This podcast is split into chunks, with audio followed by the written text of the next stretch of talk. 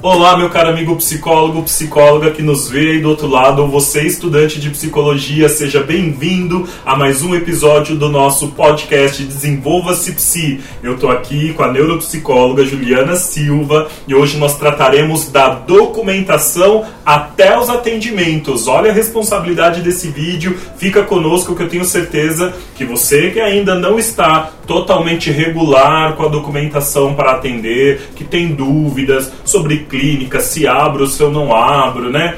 Como é que eu posso fazer os meus atendimentos de forma ética, legal e que possa, eh, que me deixe tranquilo para que eu não tenha nenhum problema posteriormente? Vamos lá, Gil, vamos conversar um pouquinho sobre isso? É bastante comum, né, a gente empacar um pouco nessa questão de documentação, né? Porque é algo que nós psicólogos, né, via de regra, mas não todos, a gente não gosta muito, e documentação, e número, normalmente a gente terceiriza. E nem, não sei, comigo na faculdade ninguém falou sobre isso. Também Absolutamente nada de qual era a documentação, nem que tenha, tinha no site do CRP, nem nada. Nunca ninguém. Não. Foi um caminho trilhado sozinho mesmo. Eu também? Também. Eu, muito curiosa, gosto de entender, gosto de saber, gosto de números, gosto de fazer a minha parte burocrática. Ela é um ser estranho, assim, essa pessoa. Por isso que ela está aqui. Eu adoro os estranhos, mas ok. Né? Vamos lá. Eu gosto de entender o que está acontecendo, né? Eu não gosto de ser pega de surpresa. Acho que essa é a questão. Ok, esse é o que está por trás, É o que né? tá por trás. ok. Então, assim, né? é, esses dias atrás eu me deparei com uma colega perguntando é, sobre uma documentação. Não me recordo agora qual foi a angústia dela, mas que me acendeu uma luz. Né? Eu falei, caramba, quantos psicólogos não estão nesse contexto de não saber exatamente, né? Acha que somente dar o recibo, mas eu faço o que com aquele recibo? Aquele recibo vai para onde, Perfeito, né? perfeito. Qual o imposto que incide sobre aquele recibo? Eu Aham. preciso me reportar a alguma é, contador ou não, né? Então eu acho muito interessante a gente pensar, por exemplo, esse ano a gente está nesse contexto de pandemia, né? 2020, muita gente no online. O fato de estar no online me coloca na condição de não precisar recolher imposto nenhum Perfeito, ótima ou questão. só recolho uma vez que eu estou no contexto de consultório físico, né? Ainda que eu seja pessoa física não Eu estou no consultório de alguém, o consultório não é meu, a clínica não é minha, né? Eu alugo uma sala, como é que eu faço? Eu também tenho alguma obrigação aí jurídica que eu preciso cumprir? Tem essas outras questões também que envolvem. sim. Então a gente pode pensar, né, no, nos dois cenários, né, pessoas física e jurídica, né? Aham. Inclusive somos, né, cada um de uma tribo aqui, de uma facção, né? Eu sou do físico, Perfeito. você do jurídico, mas ambos Isso. recolhemos os nossos impostos. Perfeito, Né? perfeito. Então acho que o básico de tudo para os dois é o CRP ativo. Básico, né? Não Você não vai teria. exercer sua profissão como psicólogo sem o seu CRP ativo, ok? Exatamente. Uma coisa assim que eu acho que é o primeiro de tudo, talvez, é o INSS. Por quê? Muitos de nós trabalhamos como CLT em empresas e já fazemos o recolhimento ali, a empresa recolhe. Mas a grande maioria não sabe que na função de autônomo a gente também precisa recolher, inclusive vai aparecer até num código diferente, Uhum. né? E aí o que, que você precisa fazer? Caso você não queira entrar em contato com o contador, você pode entrar no site do INSS da Previdência Social e fazer um cadastro, mas aí você vai precisar, inclusive agora nesse contexto de pandemia precisa se orientar, mas você pode ir até o posto do INSS para concluir esse cadastro, né? Porque você vai recolher como autônomo, que é diferente de como a empresa recolhe no Sim. contexto CLT. Aham.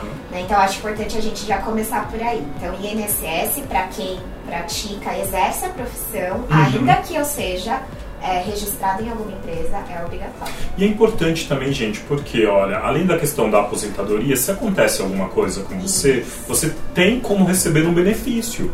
Né? Mesmo que você doença, né? mesmo que você, e para quem é autônomo, que você, né, nó- nós psicólogos, e qualquer outro autônomo é, tem uma fragilidade na profissão. Se você tem algum adoecimento, sofre um acidente e fica impossibilitado de trabalhar aí por mais de 15 dias, 30 dias, como é que você fica?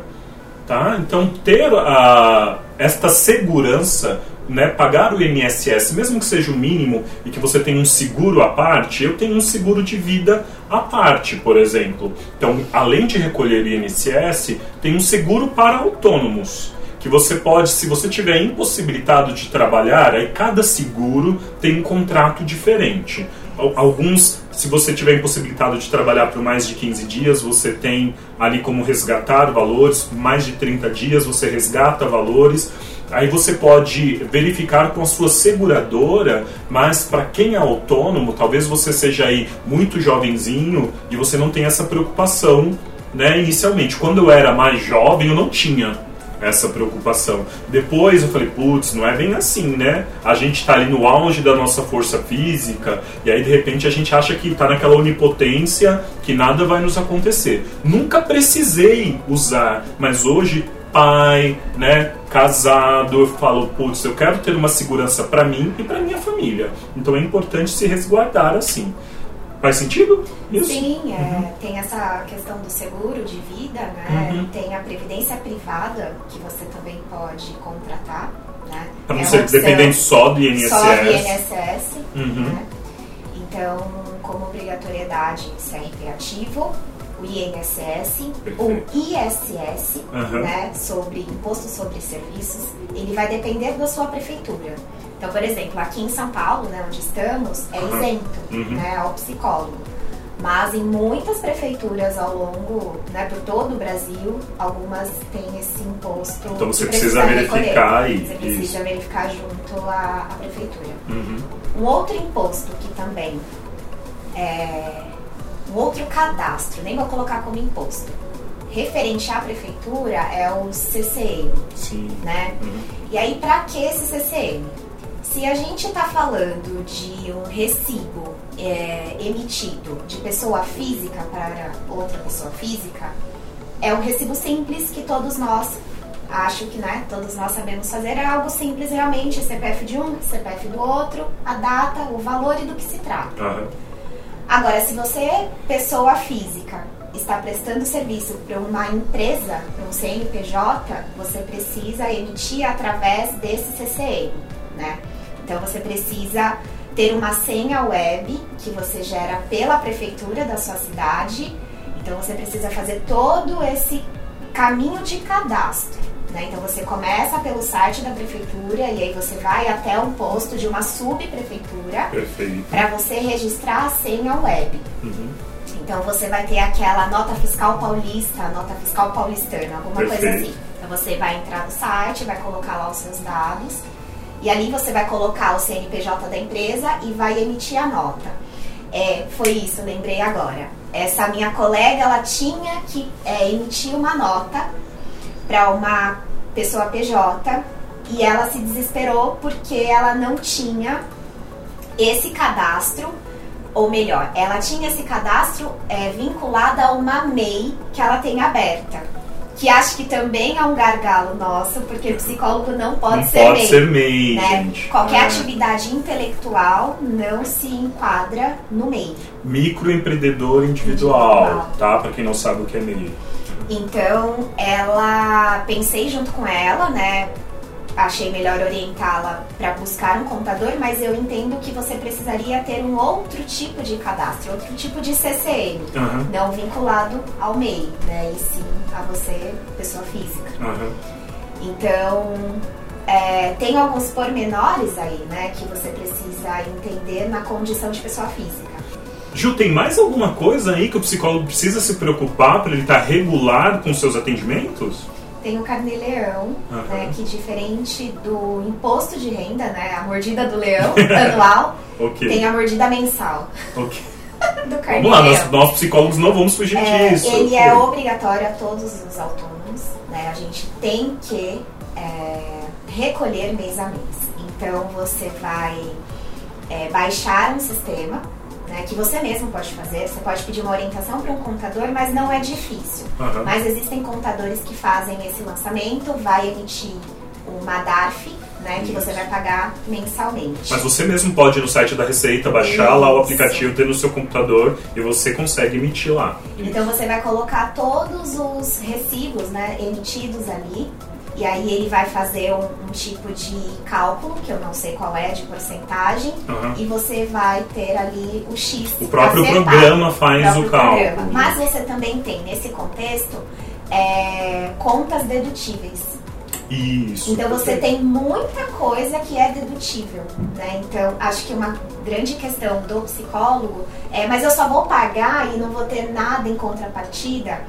Ah, uma das vantagens, né, que o Carneleão ele se coloca nesse lugar de vantajoso é você ter a dedução do que você deixar tudo para o imposto de renda, porque você vai fazendo uma antecipação de imposto quando você paga mês a mês. E quando você paga uma vez por mês no imposto de renda, é diferente. Uma vez, não uma vez por mês do imposto, Uma uma vez vez no ano. ano. Isso. No imposto de renda, você não deduziu nada. Aham. Né? Você não falou pro leão, né? Ó, eu tô te pagando isso, mas em contrapartida eu gasto isso, isso, Hum. isso para manter o meu consultório aberto. Porque tem conta de luz, tem internet, aluguel, o o aluguel. aluguel, é, material de escritório, Uhum. tem uma série de coisas que você consegue deduzir. Né? E isso abate. E aí você faz mês a mês. E isso era uma coisa que até ano passado eu não sabia. Então eu pagava de uma vez aquela paulada. Ah, eu já fiz tanto isso, já paguei uma fortuna, assim, né? Por não saber, pela falta de conhecimento. Por isso que a gente tá gravando esse vídeo. Olha, se você paga o carneleão e você faz essas deduções, fica muito mais Isso. barato. É. E eu pagava uma paulada de uma vez só e depois, né, mudando de contador, né, para trás não ficou nenhum problema, mas o contador de agora me apresentou um novo cenário, inclusive com um carnê-leão obrigatório, que Aham. para mim era facultativo, Aham. com essa condição de deduzir. Ju, mas e se o meu valor a declarar ainda for baixo? Porque a gente tem faixas de ganhos, né, que precisam, que vão ter impostos sobre ele ou não. Como é que funciona isso? Você precisa lançar esses valores, mesmo que baixos, no Uhum. Carneleão, né, no programa lá, e ele vai calcular se você é isento ou não naquele mês, se ele vai ou não emitir uma DARF, né, Uhum. porque o correto é lançar, ainda que seja pouco. Aham. E aí, a depender da faixa, né, Ele vai dar como ele isento. vai dar como isento. Perfeito, perfeito. Agora, olha, tem. A gente pode começar a falar de pessoa jurídica um pouquinho agora? Gente, ó, eu sou pessoa jurídica, né? No início, eu sempre tive. Olha, eu olho assim, falo, levanto os olhos pro céu, porque eu falo, eu sempre tive ajuda, né? O meu primeiro sócio trabalhou em escritório de contabilidade 12 anos. então, toda essa parte de documentação, ele podia mesmo fazer e tinha colegas, né, contadores que nos auxiliaram. É, só que o trabalho com contador, ele me ajudou em muitas coisas, porém também é um dos pontos que dentro da psicologia mais me deu trabalho. Eu já tive quatro contadores diferentes. E você confia no, no serviço do contador, e às vezes, quando você vai mudar, o próximo sempre diz: Ah, ele não fez tal coisa, o outro não fez tal coisa. Você sempre está confiando que né, ele tinha feito o trabalho certinho e o contador novo aponta um defeito no contador antigo. Qual é a orientação que eu dou? Procure um contador que tenha experiência com psicólogos. Porque os contadores, apesar de eles terem conhecimento sobre aberturas de empresas, existem documentações específicas para algumas áreas. Então, um contador que já tem experiência com a área de psicologia, você vai se sentir mais seguro qual valor em geral se paga? Né? Eu já vi uma faixa de preços aí entre contadores de 150 reais, foi o mais barato que eu vi, a 600 reais. É claro que se você contratar um grande escritório de contabilidade, talvez você pague ainda mais, ok? Mas esse valor, um valor mediano seria ó, 350, 400 reais, é o que você costuma pagar para um contador e o que facilita a sua vida. Então a Ju trouxe para gente o caminho como pessoa física, se você vai atender sendo autônomo, todos os cadastros e tudo o que você precisa fazer. Mesmo assim, para mim, a grande dica é procura um contador. Não é um valor muito alto, né? E você vai estar tá seguro. Você na, na faculdade não teve nenhum respaldo sobre isso. Pelo menos você fica tranquilo que alguém está te orientando que manja muito sobre esse serviço. Como pessoa jurídica, você precisa ter um CRP jurídico. Então você vai pagar dois CRPs, meu caro, tá? Você vai pagar o seu CRP ali, né, como autônomo, individualmente, e vai ter um CRP para a sua empresa. Então começa já dobrando o valor que você paga para o CRP. E aí você vai ter alguns cadastros, por exemplo, na junta comercial, você vai ter uma razão social da sua empresa, onde você vai ter o KINES. O KINES é uma numeração própria para cada serviço que a sua empresa presta. Então, por exemplo, a minha presta serviços de psicologia, mas não só isso. É uma empresa de coworking. Eu tenho locações de salas aqui. Então, tenho Kines para locação de salas. Eu trabalho com marketing digital, eu faço produtos digitais, comercializo produtos de educação. Então tenho Kines para produtos de educação, produtos digitais. Cada um dos serviços que são oferecidos pela minha empresa, eles precisam estar discriminados e estarem cadastrados ali na razão social e na junta comercial. Você me ajuda mais aí? É. Nossa, e até surgiu e tudo isso dentro do mesmo CNPJ? Dentro do mesmo CNPJ. Dentro, a sua empresa pode prestar serviço de qualquer natureza, desde que você tenha discriminado na razão social e que você tenha um responsável técnico para aquele serviço. No caso, eu mesmo. Quem vos fala. Né? Mas vamos supor, só psicólogo que pode ter empresa de psicologia? Não um administrador, um médico que queira abrir uma empresa de psicologia, ele pode. Só que aí ele precisa colocar um responsável técnico para aquele serviço, que seria um psicólogo com um CRP ativo, para poder ser responsável pra, pelos serviços prestados daquela empresa.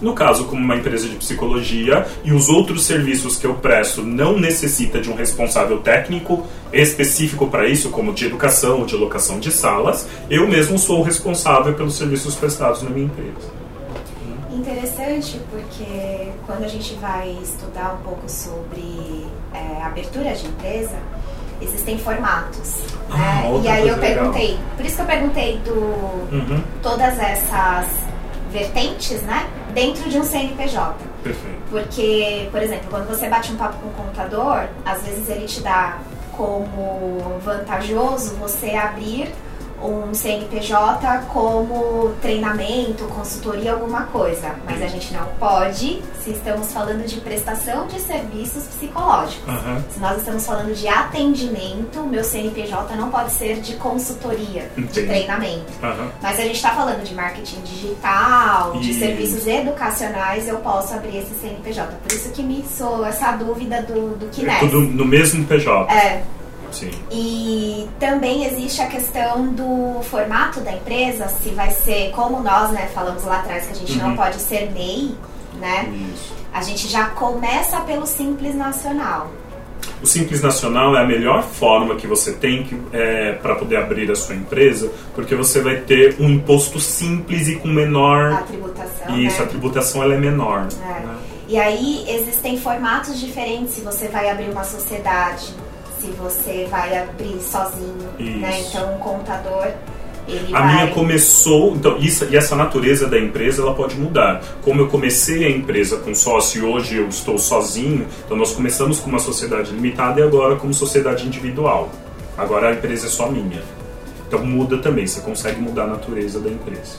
E aí ela fica como sociedade individual. Isso. Interessante. Interessante, é, né? É e é limitada, né? uma empresa limitada.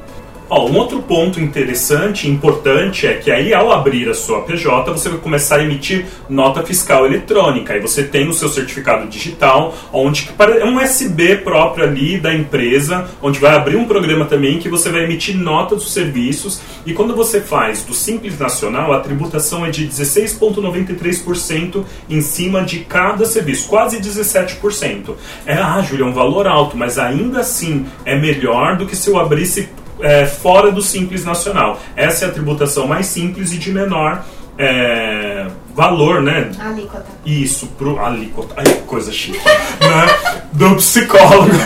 Desculpa, ela é muito chique. muito! Então, assim, é, vale a pena você abrir uma PJ quando seus ganhos ultrapassam também a faixa salarial que do carnê-leão você vai ter um imposto que chega de 27%. Então, quando você ultrapassa, se eu não me engano, 20 mil e pouco, aí você tem uma tributação de 27% em cima do seu, dos seus ganhos.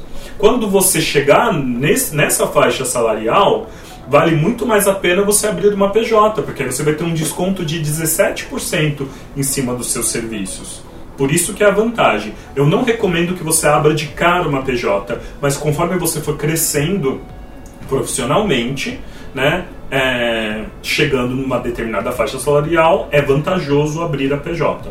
Outra vantagem da PJ que nós escolhemos desde o início ser PJ, porque nós prestávamos serviços para empresas e que precisava da nota fiscal eletrônica e era vantajoso para a gente, que as escolas para as quais a gente prestava é, serviço exigia. Então, para a gente ter uma remuneração também melhor destas empresas, valia a pena abrir a PJ. Então depende dos seus contatos comerciais. Os seus contatos comerciais podem fazer com que você é, já desde de cara vale a pena abrir uma PJ, o que não é comum. Ju, eu falei da nota fiscal. Tem mais algum detalhe que a gente precisa né, aí é, dizer ainda para os psicólogos sobre a documentação? Quanto a, aos recibos, né? Você, enquanto pessoa física, né, olhando inclusive para o nosso código de ética, que existe um artigo, a uhum. gente tem a obrigatoriedade de emitir a pessoa pedindo ou não, a gente tem que lançar aquilo, tem que entrar na declaração, uhum. né? Então, assim, a gente não pode ter um tipo de fala que se a, se a sessão for mais em conta, a gente não emitir recibo. Na verdade, ah, a gente isso, precisa, tem que ser bem cuidadoso com isso. A gente precisa é. declarar de qualquer forma. Uhum. É, e aí, a incidência de imposto né, sobre o recibo de uma pessoa física é de 27,5%. E aí você falou que na sua empresa uhum. é de 17, né? Isso. né? E aí, caramba, então o que, que vale a pena, né? Porque a nossa tendência é, nossa, ele paga menos imposto, eu vou ser pessoa jurídica de cara. Uhum. Mas em compensação você tem todo um custo da empresa, Sim. começando pelo CRP jurídico, né? Você vai pagar dois ao ano. Então você precisa realmente ter uma percepção de faturamento, que aí pega um pouco do nosso outro podcast, né? Uhum. Quando abrir um consultório, a gente precisa sempre ter como norte o nosso faturamento.